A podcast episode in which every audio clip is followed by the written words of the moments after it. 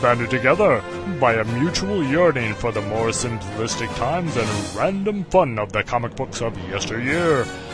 Alec Berry and Scott Gardner now travel back, back to the bins.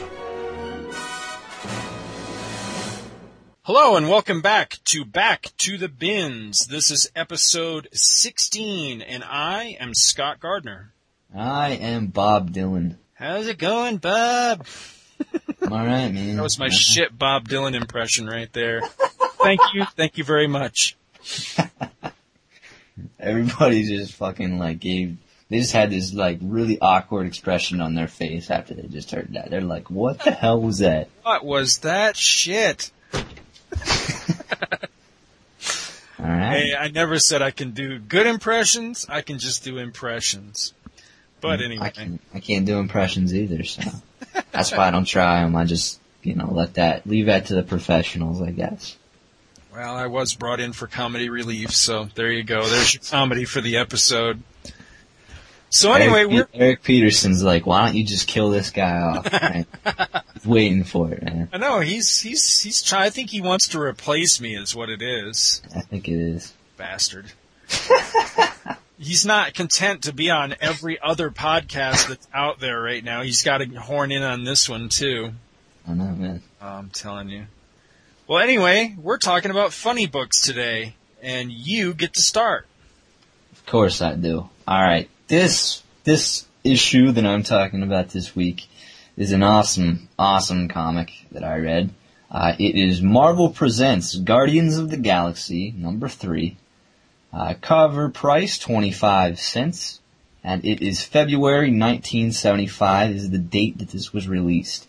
Written by Steve Gerber, art by Al Milgrom with inks by Pablo Marcos. Uh, I don't really have much history with the Guardians of the Galaxy. All I know is that the current series gets a lot of praise. So I kind of went into this not knowing the characters at all, uh, not really knowing what to expect for the world. But uh, here we go, I guess. Uh, pick up, and it is the year 3015. Uh, we're kind of on this almost apocalyptic Earth where this um, race of uh, aliens have come and kind of, you know, worked to take over the planet called, known as the Badoon, the Brotherhood of Badoon. And, uh, when we first, you know, pop in, the first page is this great, just like outer space, you know, you're zooming in onto the cosmos and then you come right down onto the earth and it's just awesome. And then you flip the page and you're hit with this two page spread of just the Guardians of the Galaxy and this sort of like human resistance fighting the Badoon. And, uh, it's just great, you know, got some great narration over it and it just sets the story up so well. And, uh, artwork is just awesome on that page. Um, you know, as the fight roars on, you kind of get an in-depth look at each character. The first one being Major Vance Astro, as he fights a uh, Badoon agent, you know, knocking him out with his gun. You kind of look at, get a look at his powers and you know uh, what he you know thinks of the current situation. You move on to the next guy. He's a strong man. He's actually a human. Uh, his just name is just Charlie, uh, which is probably the most normal name you will come across in this book and you're gonna see me butchering a lot of names during this review. just uh, uh, just a warning. Uh, the next character we come across is um, Ayaka Arrow, uh, a really kind of interesting looking guy. He's got like a fin on his head, and he's dressed up in like a red and uh, blue suit. He's he's an archer, uh, so that's pretty cool. And then you got the last guy. Uh, for now, is known as Martinex, and he is sneaking into the Badoon headquarters and taking out the uh, the lead guy, uh, known as um, Cord, uh, the lead, the lead Badoon. So he basically he just goes in and fires him up with his laser finger, which is just kind of a weird power, but uh, f- kills him, and that's that. Uh, he walks out of the headquarters and onto the streets where you know the human resistance and the Guardians of the Galaxy are celebrating that uh, the war is over and the Earth is free. And uh, now it's kind of you know the humans are kind of you know all right we get these we got these Badoon guys wrangled up let's let's kill them let's get our revenge and let's uh let's give them some punishment and show them what humanity is all about. And that's where we get the last member of the Guardians of the Galaxy coming in, known as Starhawk. And um, even to his teammates, Starhawk is a very mysterious, you know, uh, you know, gentleman. He's not really his his motives aren't really well known. He doesn't really speak a lot, and uh, there's just this great panel where he flies up into the atmosphere and out into the space. You know, he's just he's uh, he's in Earth's orbit, and there's all the Badoon spaceships and you know all their uh, command and everything. They're flying around. He's just you know hovering there, looking out at all of them, and uh, you know he's talking about humanity and. Uh, their their ruthlessness and willingness to go back to um, savage ways, and uh, you know their their craving for revenge in the Badoon race is really not the right direction they want to take. Uh, this basically this new world order after this great war. It's only going to lead to more tragedy in the end. So he goes up to space to kind of call on for some help, which turns out to be this. This is almost kind of comical in a way, as uh, it turns out the Badoon uh, the Badoons that attacked Earth were only male, and guess uh, Starhawk actually brings down to serve punishment. He brings down their wives, and I just thought this was great. He brings down their wives to punish them rather than the humans slaughtering the Badoons.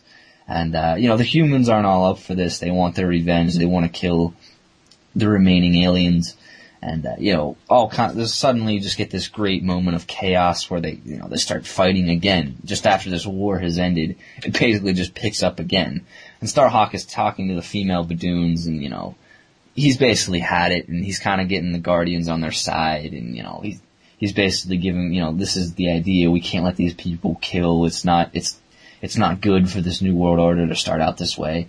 And Starhawk just, just, he's, he's had it. He just shoots up this big signal flare of energy into the sky and people just start freaking out and they calm all of a sudden and they kind of get the idea and then, you know, the, the male Badoons are off on the spaceships to be dealt with by their wives.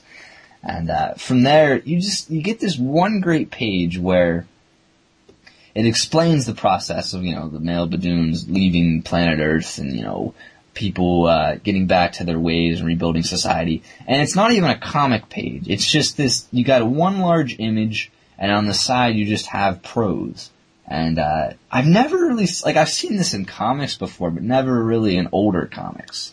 And uh, it's just it, it, the prose section is really well written. Uh, I, I just I was really impressed with that, and the art piece of it is awesome as well. It's just these floating heads, and you've got the Badoon race marching into the spaceship, and you got savages like the human savages and all this, and it's really really cool. Uh, you pick up a few months down the line when Earth is kind of it's you know being rebuilt in the process, and uh, Erica Arrow is uh, he's kind of out in the uh, wilderness, kind of just you know meditating, and all of a sudden he's attacked from behind by a human savage who really still doesn't trust uh, any form of alien race, and uh, you know Arrow is kind of, he's disgruntled by this, you know, hey, we helped you free the earth and now you attack us, this is how you treat us. Uh, we go to Martinex. He's out in a, uh, like a bunker almost where all of, uh, human, humanity's information and technology and, you know, knowledge was basically stored as kind of like a great library. Uh, they call it the technical library.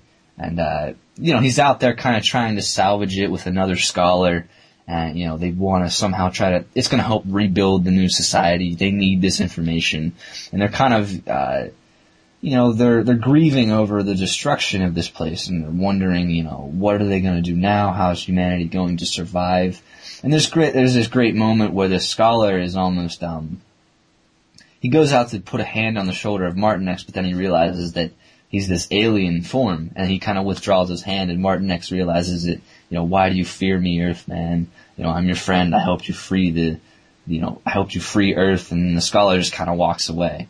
And, and then we come to the next scene with Charlie, where he's um he's helping just he's on a construction site helping build a build a, a building, and uh, you know he's being basically used as like a workhorse to just haul around these heavy uh, iron steel girders. And you know his boss is kind of just mouthing him and yelling, and he Charlie basically just loses it and can't take it, and kind of like uh, he basically tells off his boss and he takes the steel girder and bends it around his boss and basically ties him up in it and just walks off. Uh, you know, you just get these moments of where, you know, all of these characters are, uh, you know, they're just, they're seeing how, you know, they basically gave, risked their lives to save Earth and how humanity is basically treating them, you know. They're not, uh, they're not respecting them whatsoever. So all of a sudden, all these characters are like they there's these beams are shot down at them that teleport them back up into the Guardians uh, ship, where you know Starhawk is at, and basically says you know uh, if this is the way humanity wishes to uh, hold itself, it wants to be kind of a savage race, then let it be. We don't need to be here. And then from there, they kind of just take off to kind of you know do their own thing out in the galaxy and uh, be the protectors. And uh, I just, I thought this was really, really well written, almost to the level that I don't know. I don't even know how to describe it. I thought it was just this should be taken seriously. I think like we do this show for fun and fun kind of zany comics. Mhm. But this was like this thing had themes running through it. This thing, the way it was written, the narration, the prose piece, it was it was all so very well written. Characters were very strong. The you know the situation. Uh, I thought it was just you know, when I always think of old back issue comics from like the 70s and the 80s, I always think of sort of like campy one and done uh, superhero tales, which I don't have a problem with. I think they're fun, but this thing was very, like it was, I don't know, it was, I thought it was just a great use of the medium uh, in a way. I thought it was just, I, I really thought it was just an art. I, I thought it was art, you know, this issue. It was, I, I just thought it was excellent. Uh, I, to the point where it's just, it's hard for me to describe, uh, how much I really enjoyed the feelings I got this, for this issue. Uh, just, just really, really cool. Uh, the artwork also was amazing as well. Uh, just, you know, from the beginning with the great cover. Uh, it's just the Guardians of the Galaxy running out of the cosmos toward you. And, you know, you got all the planets in the background. And just, you know, again, every page, you know, the panel layouts are great. They're dynamic for the action scenes. Uh, you know, the backgrounds, all the machines and stuff in the backgrounds. Uh, just really, really cool. Um, I don't know. I, I don't have a bad thing to say about this issue.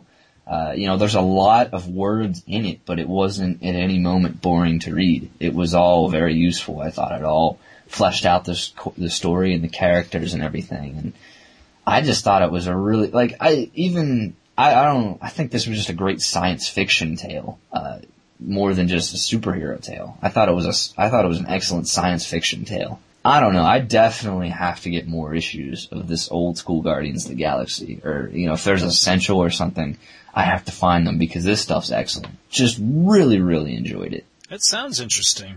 I really haven't had a whole lot of history with uh, with the Guardians of the Galaxy. I mean, I've read a few of their appearances here and there, mostly in uh, in the Avengers.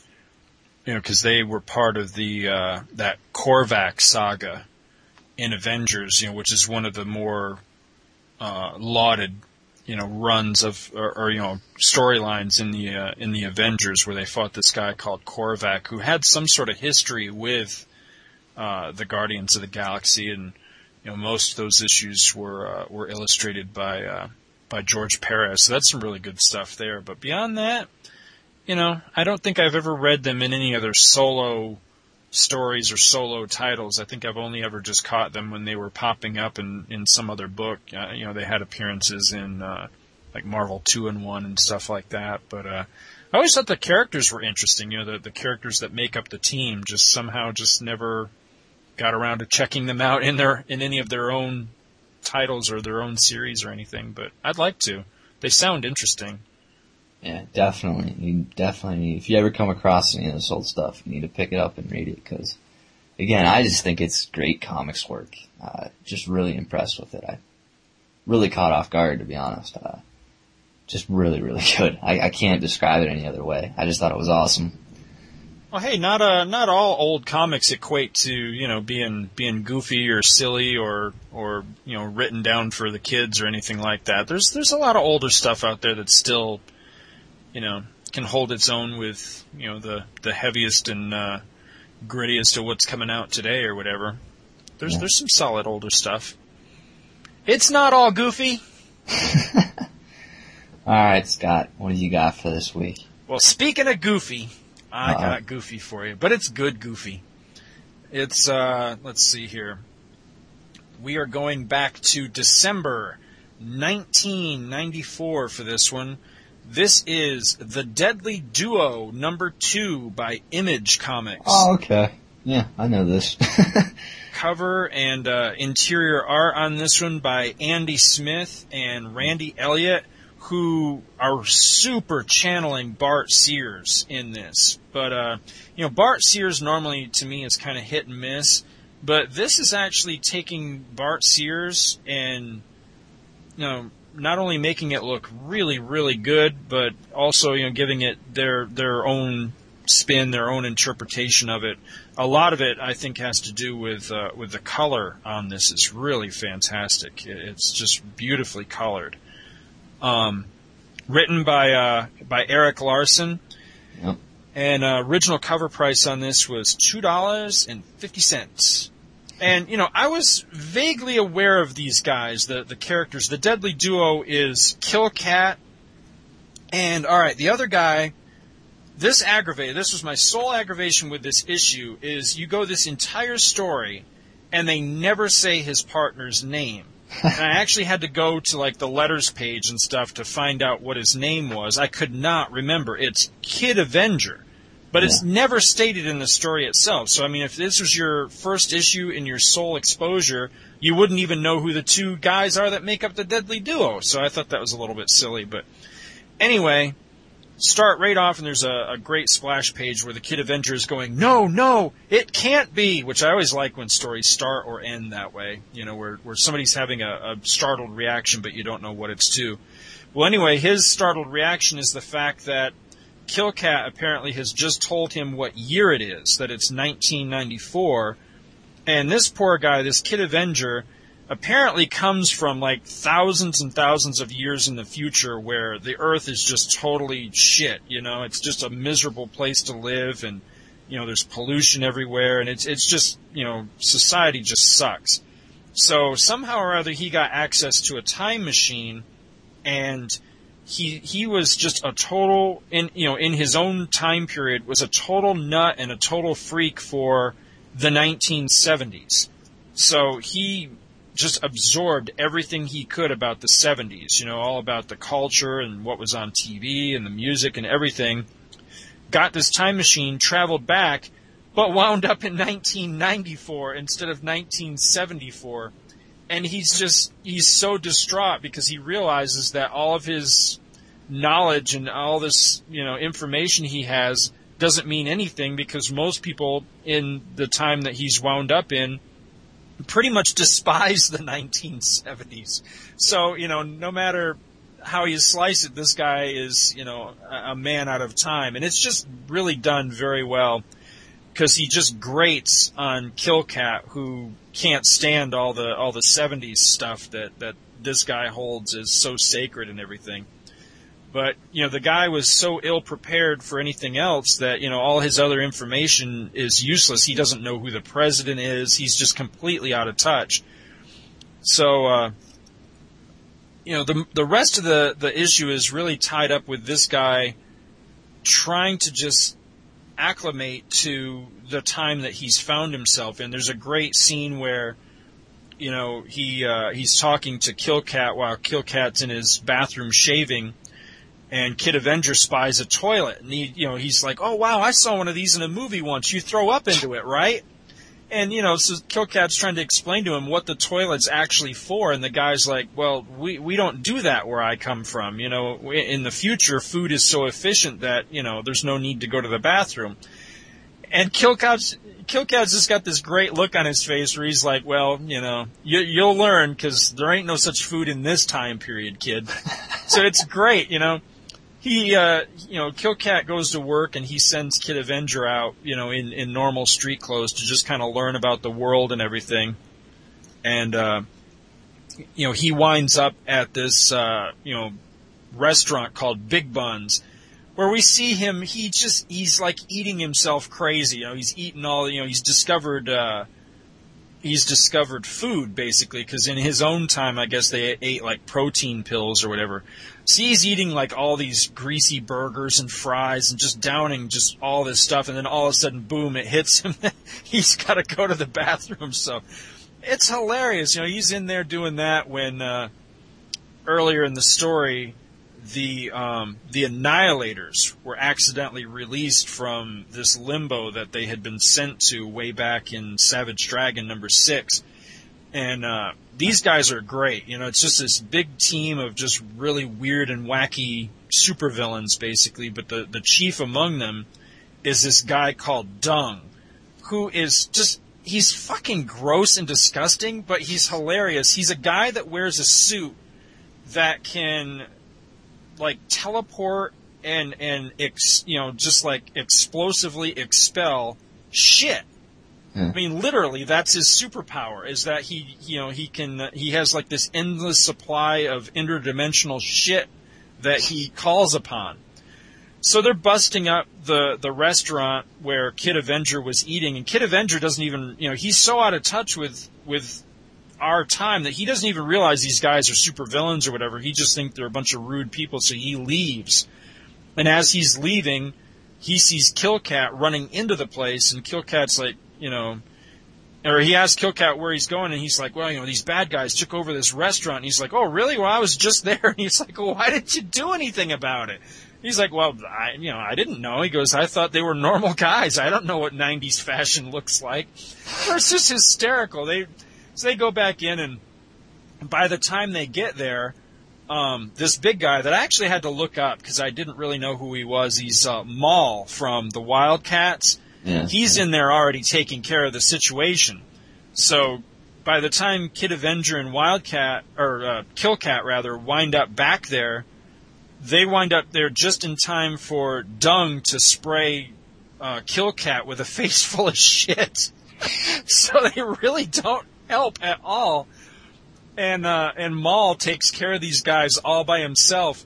So at the end of it, Killcat, you know, he's standing talking to Maul, and Maul's like huge. He's like three feet taller than the guy, and built like a like a you know like a truck. He's just enormous. And Killcat's like, yeah, so uh, you know, why don't you join us? You know, we could become the uh, the terrific trio or the thrilling three or whatever. And and Maul looks at him, and you know, he's literally got like shit dripping off of him. and Maul's just like, nah, and he walks away, and that's pretty much how the issue ends.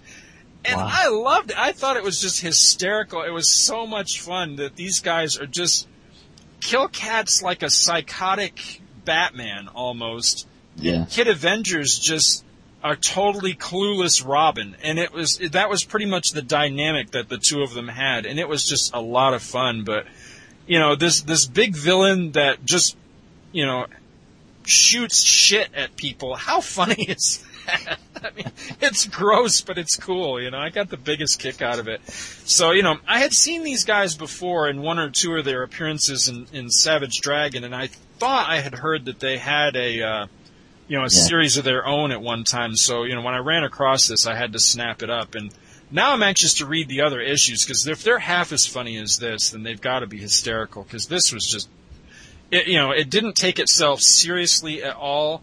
And, uh, you know, it was really, uh, Erik Larsen did a great job with, with the, just the comedic timing and everything. He's got he's got a knack for that stuff. Oh, you know? yeah. That's Yeah, the stuff. time. Like if that's the stuff he's really good at writing. I think. Yeah.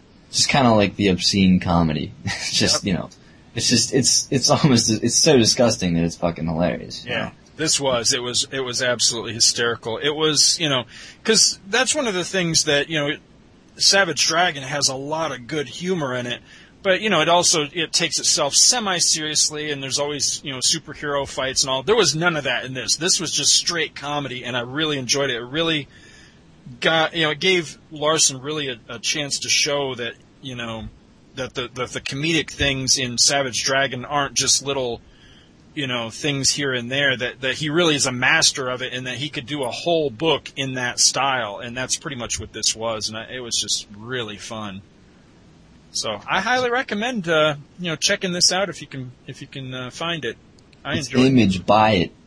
It was Buy it, people. it was everything that Chassis wasn't. it was good. That should have been on the cover or something. Oh yeah, they should have they should have had that on there as a as the selling blurb. Of course, it happened like three years before Chassis, but hey. but alright. It's alright. So what we did, you did, we did one funny off the cuff one and then I did like kind of a serious one. That works. That's a That good works. balance. That's a good balance. Yin and yang. I like it.